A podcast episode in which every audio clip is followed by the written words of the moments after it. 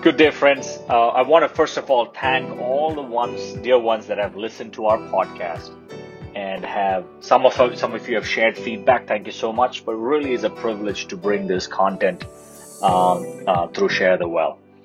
Today, we will continue the discussion on worldview between Tarun Clark and myself. We're going to explore the worldview of Christian agnosticism and uh, the tenets of Christianity. Uh, where they come together and where they disagree, right?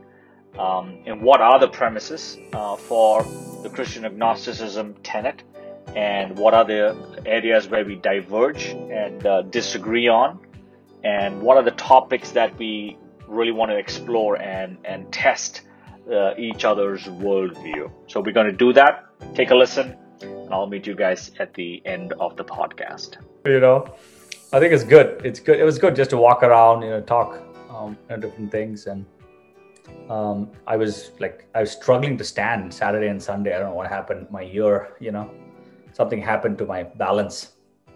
Um, so yeah, Monday, Tuesday kind of got better. Today got even better. I think just going out, Clark was really helpful. Just stepping out and coming back in, I feel way, way better than, you know, like Saturday. Yeah, that's what happens when you uh, argue with Maya. She slaps you upside the head when you're sleeping.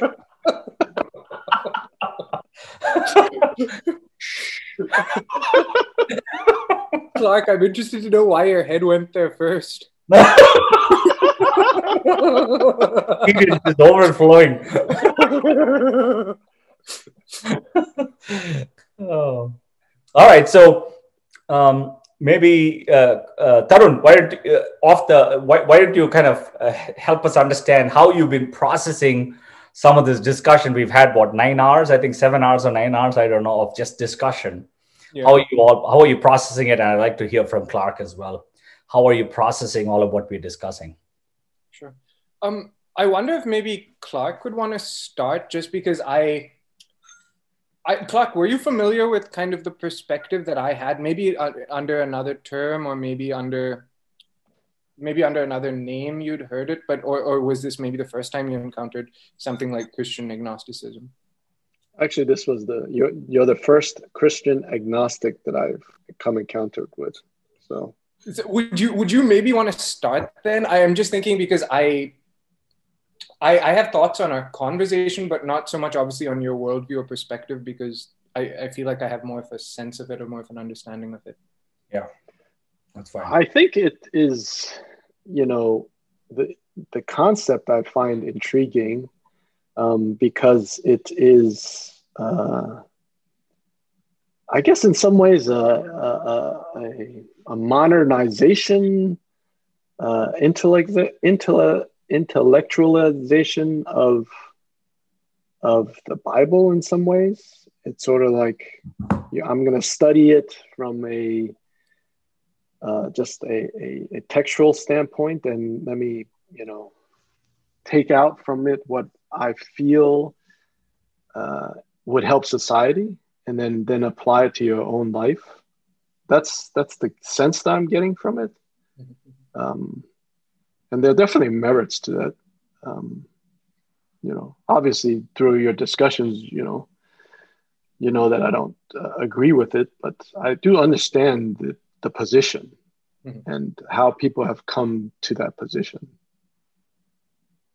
And would you, so would you say your biggest point of disagreement um, is that it removes any potency that these powerful and beautiful and true ideas have if you turn Jesus into a story and from a person? Uh, yes, you know, that definitely is one of the prime primary issues I have with it. Um, but this kind of uh, extraction text, I would, I guess, I don't think it's it's new, and, and I think, you know, others have tried it to some extent in the past. Um, so I think in this era, perhaps, you know, you put a different speaker behind it, or a different uh, um, different title. But I, I believe this has been done in the past.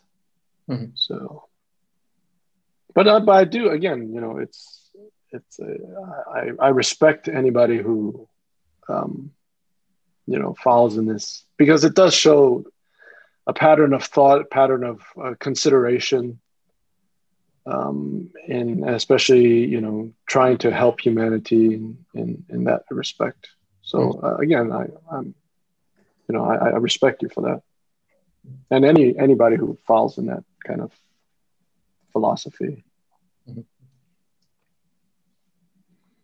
What What about you, Don? Would you say it's a similar kind of, or what would your response be to it? and, and not that I'm seeking affirmation or anything. I'm just curious to know what direction we can take today's conversation in. Yeah, sure, sure, sure. You know, um, I was given heavy feedback by Abilash of how I uh, speak in the in the uh, you know, podcast, but I'm I'm really grateful for that, for any feedback. I think um, so. Um,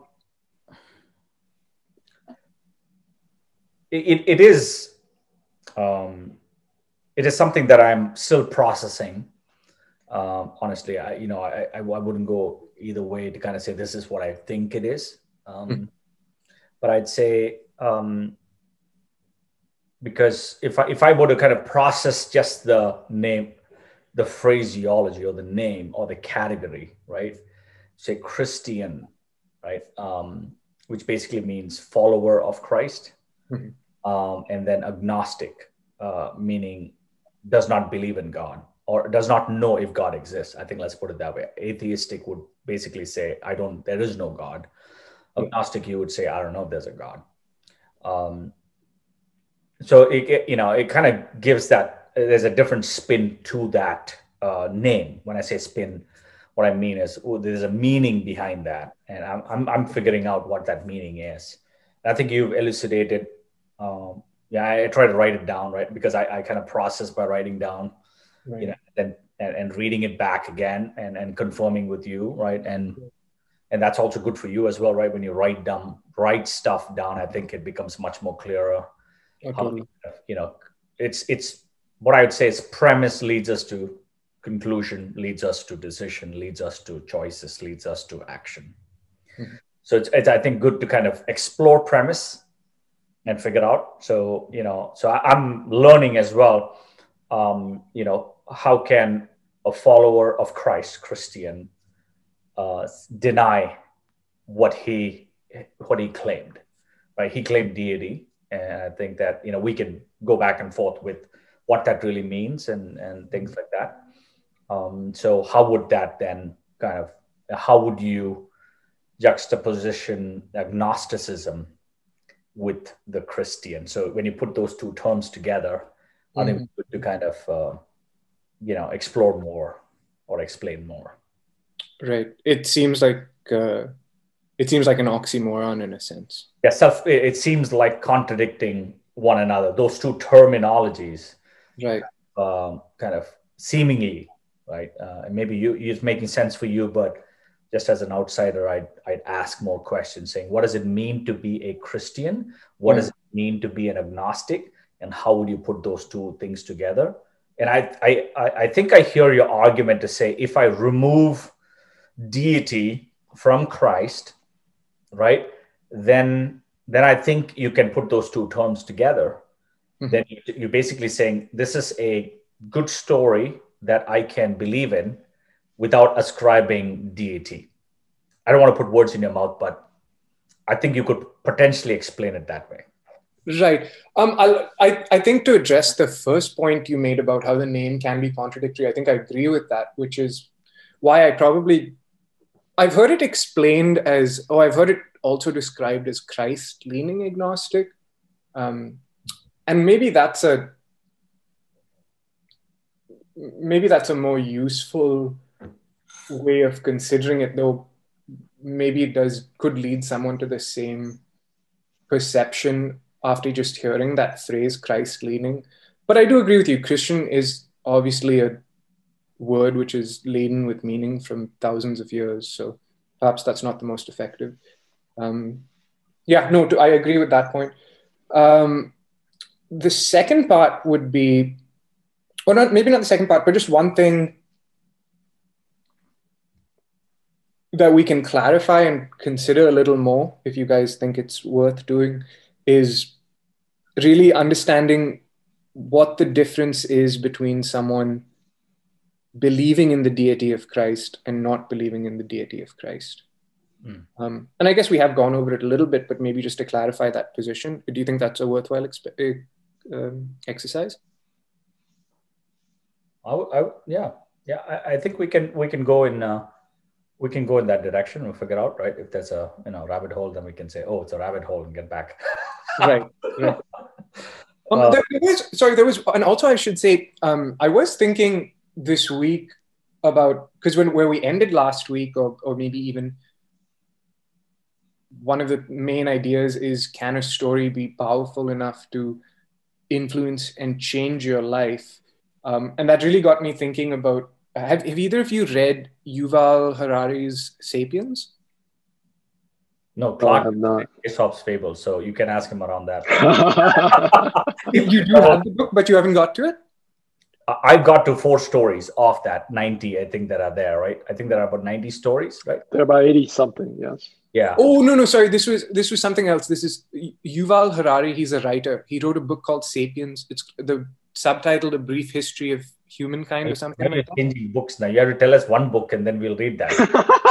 No, no, no, no. So I, I, I, what I was trying to say, well, maybe this one might be an even better book because I was thinking. Okay, okay. We can read that.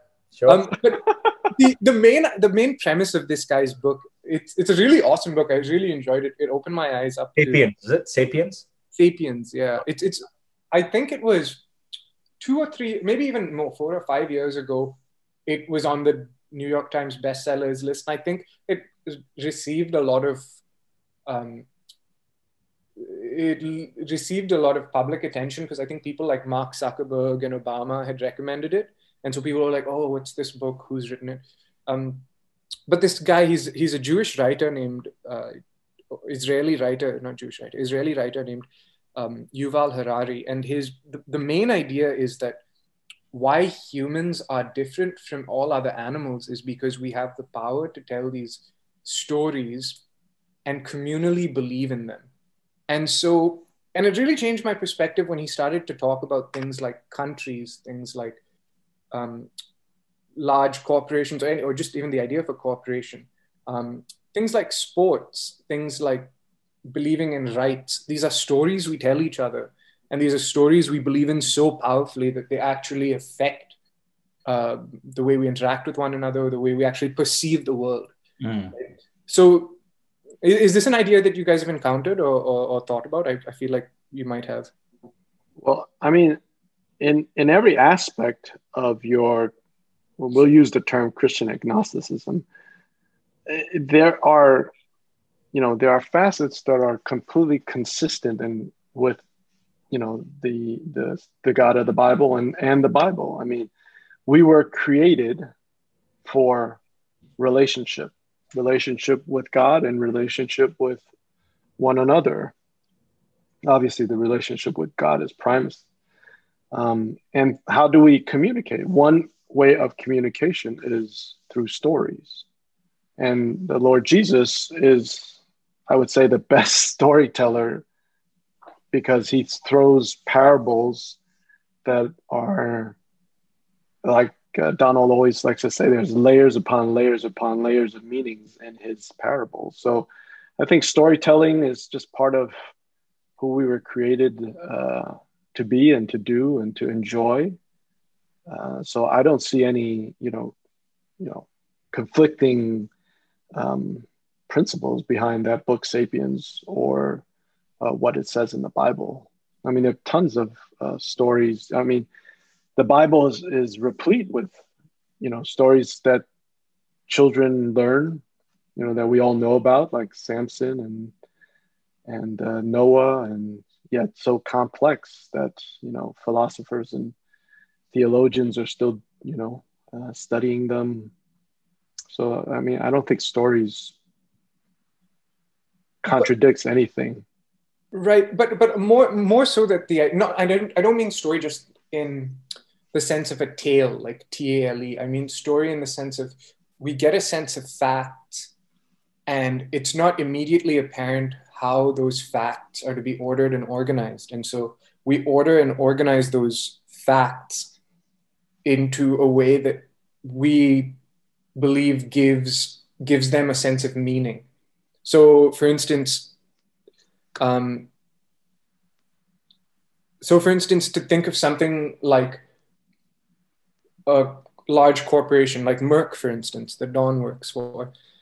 Merck is really just what you and a bunch of shareholders and a bunch of employees and a whole bunch of stakeholders agree it is, right?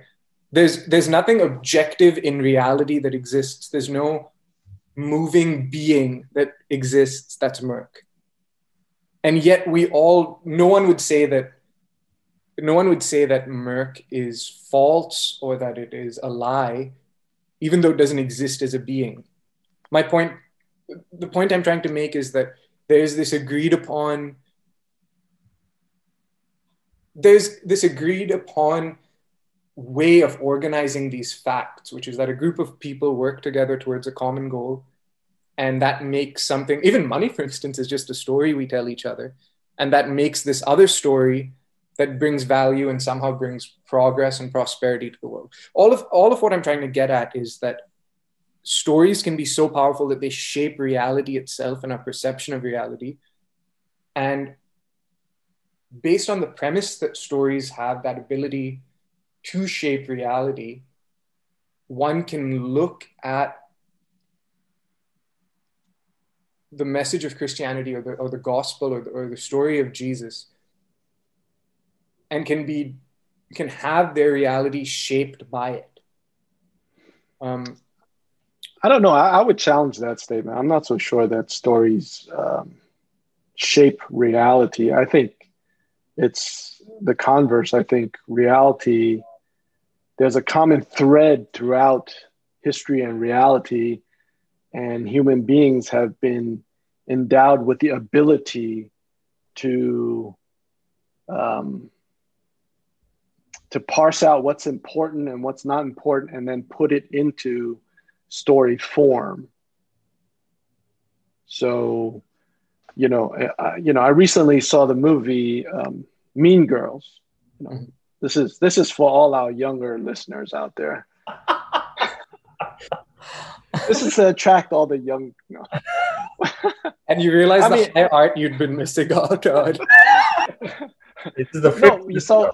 The only reason I. I looked at that movie is because basically it's it's irrelevant why I you know I, I wouldn't I wouldn't tacitly recommend it, um, but it's not bad, but it's it's very interesting in that in this system you have high school, you call it high school, there are many different uh, groups in there, right? So it's it's sectarianism in this small small little country called high school, and they have to deal with the way people treat each other and stuff like that. So this story of, you know, I think Tina Fey wrote the thing. It's her way of expressing humanity in story form. She also, I'm I'm making assumptions. Sorry, Tina, if you're listening to this, first of all, thank you. One second, I'm sorry to paraphrase or to, but I'm, I, I assume that she's, I'll use that word, assume.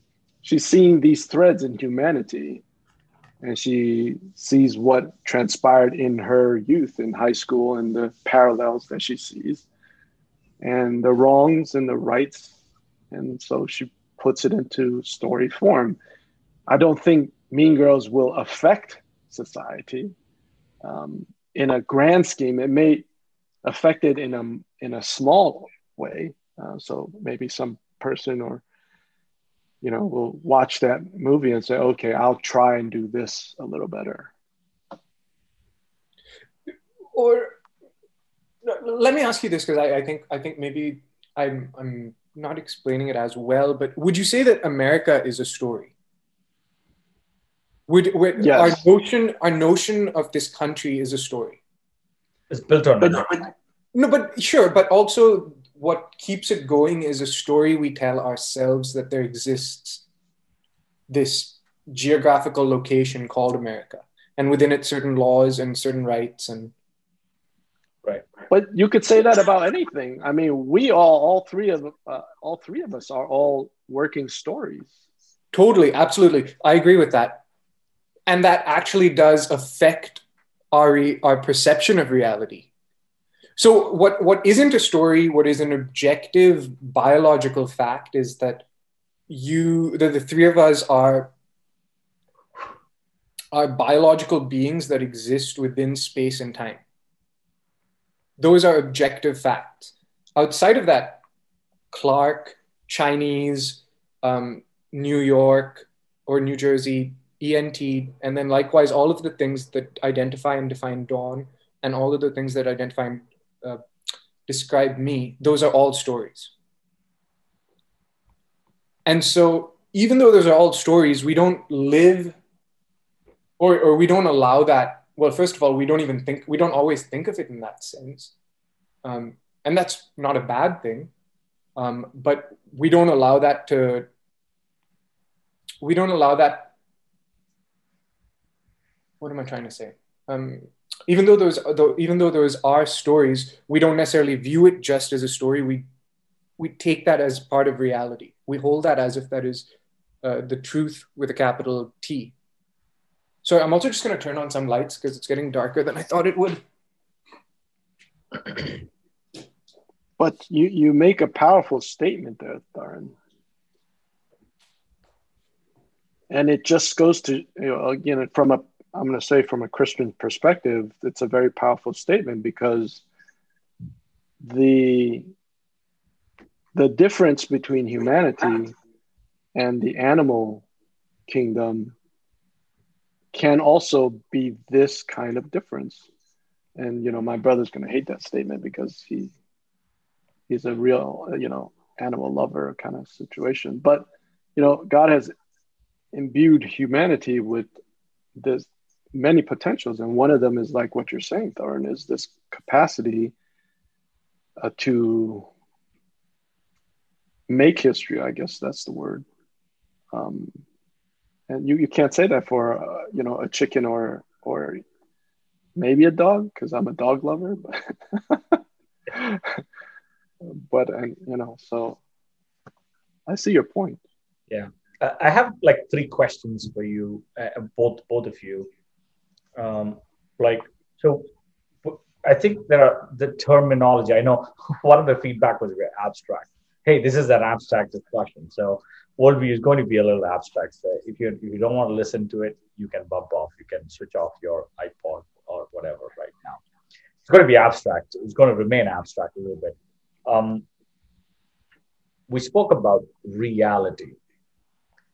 And then there is perception of a reality. Then we added another terminology called meaning. Right? It needs to be meaningful and purposeful.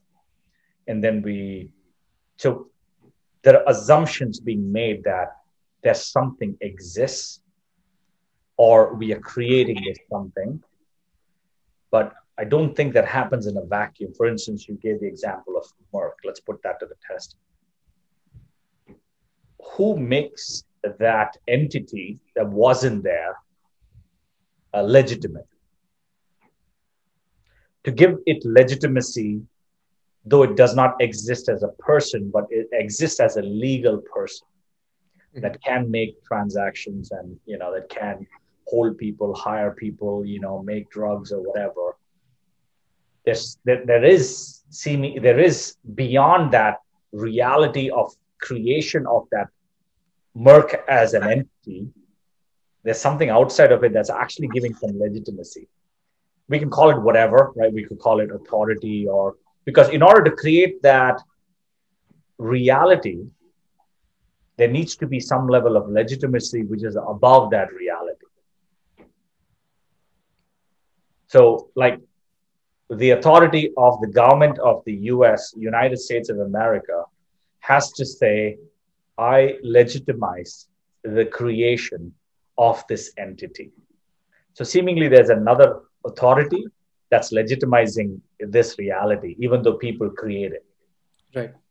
Right. So if you if you start to see that, you'll start to see there's a circular reference there in some sense. That's where I think, Clark, your point is valid to kind of say, people have been given that that great gift to even put up this authority. Let's say the F D A for now is the one that manages this entity of Merck and everything that Merck does. I'm sure there are other agencies that look at it, like the I R S would look at it because of tax purposes. There are many other authorities that are kind of managing this quote unquote reality that the people have made. So there seems to be things that are outside of that, that is actually creating that reality or legitimizing that reality. Mm-hmm. But if you take a smuggle, smuggler's organization, it's delegitimized by a authority saying that's not an e- that's an entity that we will not recognize. Actually, we'll take it down. But that's still an entity created by the people, right? It's it's an organization that's delivering certain things to certain customers, and it exists because of the idea of the people that are creating it, but it's still kind of, uh, you know, compared to or delegitimized, you know, by certain authority. So seemingly the authority is greater than that reality. You know what I mean? Sure. Hopefully that kind of makes sense to kind of add it into your overall ecosystem, that realities don't exist in a vacuum. They are, they are in an ecos- ecosystem. And there seems to be things that are outside of that reality that is legitimizing that reality. Right. But in this, but so I think where the analogy continues with what I'm saying is that in the same way that Merck is a story, the government of the U S is also a story. Correct. Agree. Agree with your premise. I don't, right. I don't disagree with your premise. I'm just, I'm just saying that It's it's um, you might want to check the logic around independent reality. There seems to be dependence of a reality, and it's subjective all the time because something. Well, I see what you're saying. Sure, is legitimizing something. So there's right. nothing that is so independent that it is the reality of realities, right. which where we would go to if yeah. we were to say we have the reality that gives other realities meaning. Right. Got you. So I think, so I think in that analogy, then what I would view as the authority over legitimizing this story or this entity, I would say is rationality or our ability to reason. Right. Okay. Okay. Agree. I agree with your premise uh, right. of, uh, of, uh, of according rationality being the supreme arbiter of truth. Exactly. But it's it's not a person. No. It's it's inside of people, but right. it's outside of people. You have to agree to that kind of premise, right? It's it's above people, because if people are doing this reality, it has to be above. It is still done by people, because you have to kind of fix that rationality rationality somewhere. Right. Right? Right. It has to be, so it has to be independent of, therefore it can create all these other realities, and therefore it has to have self-existence. Because it has to be independent, right? It can't be dependent. If it's dependent, then it's depending on something else. I'm. Can you explain that more? Because I'm actually sorry. I, I guess I'm just slow on processing this. But yeah, yeah, I, yeah. Don't, I don't necessarily see the connection between that so where I, where I agree with you that it is above this reality or, or the realities and the stories we tell ourselves, and why I think rationality should be at the top, is that it, or when we say that, what we mean by that is we defer decision-making and we defer truth, or, or we defer the lens with which we view reality and understand reality through rationality. Correct. Correct. But, but that doesn't mean that it exists as an independent entity in the sense that God exists as a soup, as an independent entity outside of, or not even outside of us, but uh, in some ways separate and distinct from us. Correct. Our rationality is, is, is just, we, well, it's taken thousands of years to arrive at the place where we allow it to just be the um, authoritative decision maker, but it's not distinct from us. Yeah, so that's where I think uh, there would be divergence in our thinking, because one of the names of Jesus is Logos, mm-hmm. the ultimate of this, the, the reality that is defining all of the smaller realities. So that's where I think we would diverge. And um, you know, in, in terms of our in terms of our source and origin, right? Uh, but I think the premises are, uh, you know, uh, you're drawing the same premise, and and uh, you you have to define this super rationality that gives every other subjective reality meaning, purpose, and and, and perception that can then make sense to people. So it is kind of a super rational kind of cloud that gives everything else. And, you, you know, and your premise is that this has been built over a period of time by the ones that are actually making that, perceiving that reality, right? Um, so it's, it's, it's made by the people who are actually perceiving realities. It's, it's made by the same people. I'm just, I hope I'm, I'm not, you know, we can we can write it down and sure, kind of sure, process that. It, right, I think it's important. Right. So, Th- Tarun, your your point about stories is what? I guess what I'm trying to say is that it's possible for a story to be so powerful that it not only shapes your perception of reality, but it also shapes your behavior, and it shapes your sense of morality and what is right and what is wrong. Yeah. Yeah. I, that's with that. I don't think the, the only question I would have there is, it, I'm not uh, arguing against the effect. I'm arguing the cause, and the um, arguing when I say, I'm just, you know, asking the question is, should that story be true or can it be false? I'm not talking of the effect. You, a false story can have an effect. Right. Right. Um, it can definitely have an effect, a devastating effect on people. Right. Seen that, right? Especially in these years, how a false narrative can actually kill people. Totally. Um, but what is the, um, you know, can, can it be false or true? Right. I mean, that's a question. Totally. I, one of the things that really drew me, or one of the things that Jordan Peterson says, and I'm sure others have said it before him, but he's the source that I've heard it from, is that there's a distinction between what is true and what is real. And I think that that is where the difference is. The, the, um, The distinction isn't necessarily between true and false as much as it is between true and real.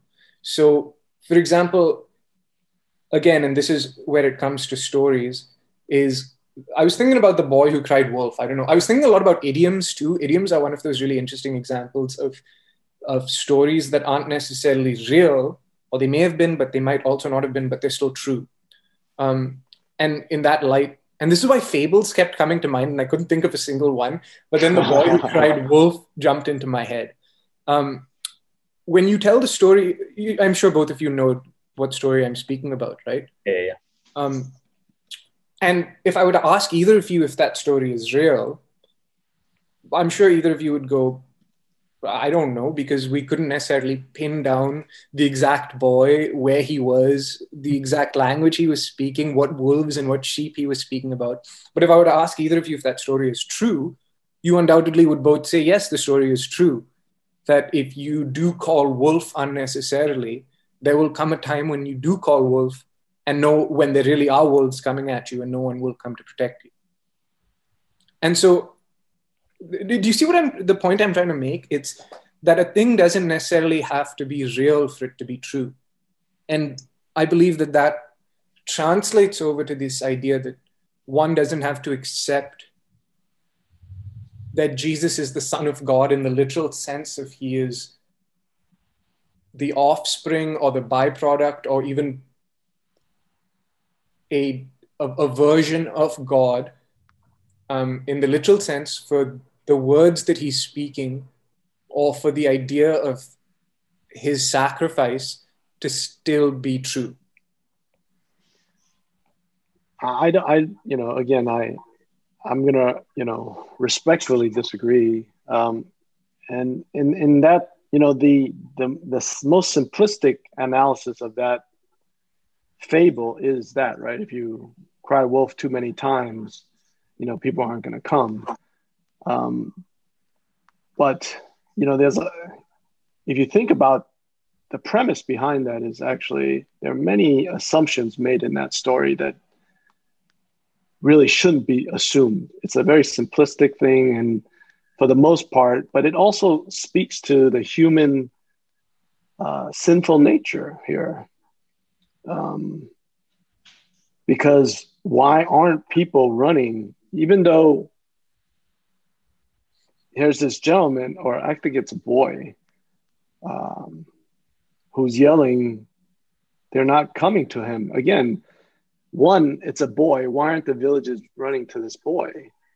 You know, even if if my daughter says something erroneously multiple times and I find it a, a nuisance, somebody needs to tell this individual boy or whatever. And if if they don't learn and my daughter still repeats that same error, I'm still going to run to my daughter. If my daughter every night says there's a There's a burglar in the house. There's a burglar in the house. I would check it every night. Do you understand my point in this? So uh, I think, you know, the story is simplistic. It's, I understand. And I, you know, I, I understand a lot of Aesop's fables and why he wrote what he did. Um, it is, you know, again, it's, it's sort of like Tina Fey's writing what he sees in humanity. And and living in, and so you know your statement of real and true being different. I I, I would I'm I'm not a philosopher, and you know, you know I didn't go to, you know, I didn't take courses on logic and all those kind of things. But I, I have to say that that premise is, is false, because then what what is what is truth measuring if not real things? Or what is it a, a description of? So truth, so I guess where maybe the distinction is coming in is real could also be used synonymously with literal. So, okay, wait, wait, let me go back here. Um, so I, I, my test for something being true is it has to be logic. These are actually Ravi Zacharias' points. Of, you know, I didn't make it up. It has to be logically consistent, empirically adequate, and you know, experientially relevant. If those three, usually, if you and uh, coherent. That's the, the fourth one he uses. It has to be coherent. That to me is a pretty good summary of what something is true. And I guess if you want to, you know, parse semantics on the definition of what is real, I guess we could talk about that. Yeah, I have a couple of questions. Uh, for yeah, um, um, so your premise is it need not be real to be true. Right. Right. Um, and I think that's, that's um, that I think, you know, so if you take the parables of Jesus, I'm just, you know. I'm sure, just, those are great examples, yeah. Those are examples of, they're not real, but Jesus made a story to illustrate a, a, a truth paradigm, right? Mm-hmm. To help illustrate to people. Um, but I think my question is, can, so it need not be real to be true. Can it be true without it being real? If you do the opposite logic, can a thing be true?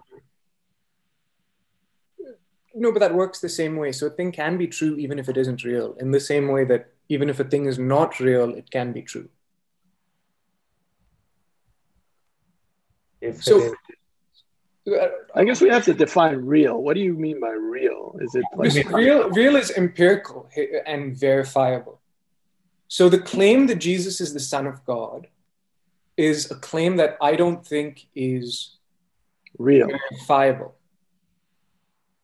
or that God exists. I, we, I get, those are both huge claims. I don't know which one we want to talk about. Maybe we can do. maybe we can do. Jesus is the Son of God. That's not a verifiable claim, but that Jesus really existed is a historical fact. And that's verifiable in the record. So, so what, yeah, so let me ask you, where do you get that? So you, you made this claim that Jesus is not God, verifiable. Where did you get the basis for that claim? Wait, the claim that Jesus is the Son of God is not verifiable? That's correct. Well, I would, I would ask you how that. Well, I would ask you how it is that you have verified it empirically. Like you've essentially what you've done is at that point, you've made a leap of faith and said, I cannot know this as I know in the same way that I know. I guess this is a bad example because it They both no, no, it's a good one because I'll make a bet with you. If I can come up with some empirically verifiable uh, evidence, then you have to come up with some empirically viable evidence to the contrary. But I'm not making a claim that Jesus is not the Son of God. I'm just no, saying not, I don't no, no, believe no. That's you're you're making the claim that it is you cannot. There is no evidence that. Or, or let me change that then. That's fair. Let me change that. There's no evidence that would, that I believe is, and I believe, I guess a lot of people, that Jesus is the Son of God. There's, there's no evidence that directly, or that makes that conclusion evident. In, in the same. What if there were? What if there were? I.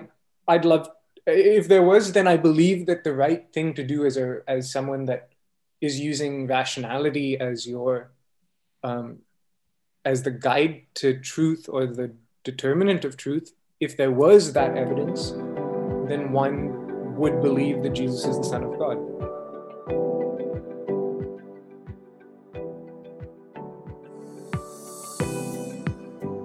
Thank you, friends, for listening into the podcast. Uh, we hope you enjoyed uh, that discussion uh, where we explored Christian agnosticism. We look for evidence. I mean, that's the way we are made. We look for evidence, whether it's in people or organizations, systems, religious systems, teachers, gurus, you name it. We're always looking for evidence uh, to substantiate our beliefs. Whether we do it consciously or whether we do it unconsciously, and there are different kinds of approaches that people take, um, we live our worldview, and that is a reality. Um, and I don't think we can escape that reality.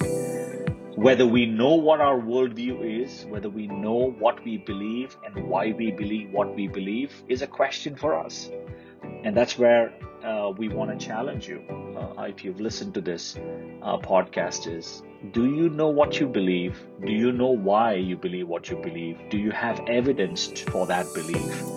And uh, why we ask that is because based on the worldview, everything else is a successor to it. What do I mean by that is what I hold as value what my thoughts are, how I make decisions, the actions that I take, and the reactions I have, all are successors to my worldview, what I believe, what I believe, and why I believe what I believe, and the evidence that supports it. Um, so our challenge to you is explore your worldview and uh, challenge it, and have your friends challenge it for you. Have a wonderful weekend, and I will talk to you soon.